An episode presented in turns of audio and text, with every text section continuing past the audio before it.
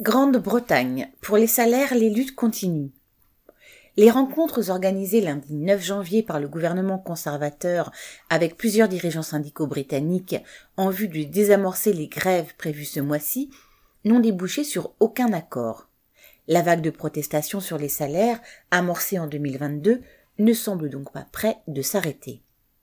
Depuis sa prise de fonction comme Premier ministre en octobre dernier, l'ex-banquier Senac a joué la carte de l'inflexibilité. Au syndicat du secteur public, qui revendique des hausses de salaire à la hauteur de l'inflation, aujourd'hui 14%, il répond que l'État n'en a pas les moyens.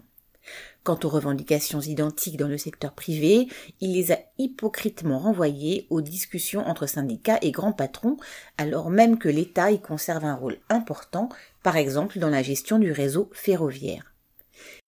Mais la persistance des grèves pose un problème à Senac et aux capitalistes dont il se veut le serviteur.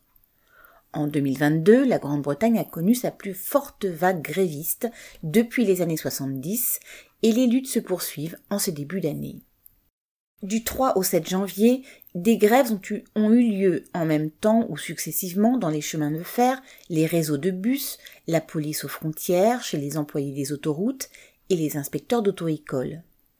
Mardi 10, c'était au tour des instituteurs écossais de cesser le travail, suivi le lendemain par les ambulanciers anglais et gallois en attendant la nouvelle grève des infirmières les 18 et 19.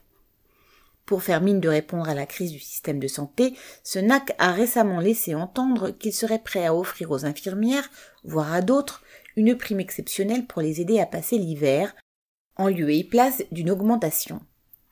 Le 9, il a entr'ouvert la porte à des négociations, au ministre de la Santé le soin de rencontrer la leader du syndicat des infirmières, au ministre du Transport de rencontrer celui du syndicat des cheminots, etc.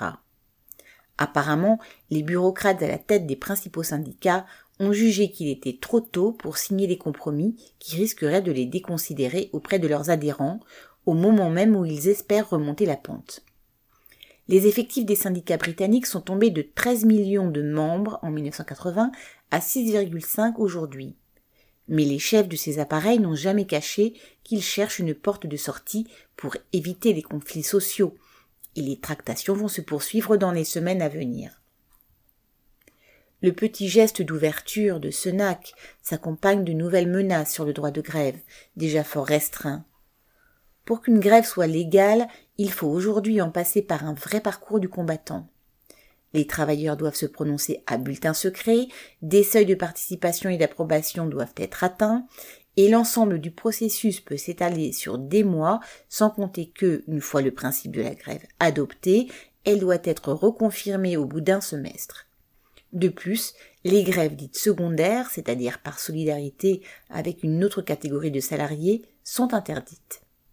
Confronté à une colère sociale qui ne faiblit pas, SENAC voudrait introduire un service minimum dans six secteurs de l'économie, et compliquer encore les procédures pour voter et prolonger une grève. Bien dans son rôle de défenseur de la bourgeoisie, le gouvernement conservateur cherche à faire rentrer les exploités dans le rang, entre intimidation et main tendue aux bureaucraties syndicales.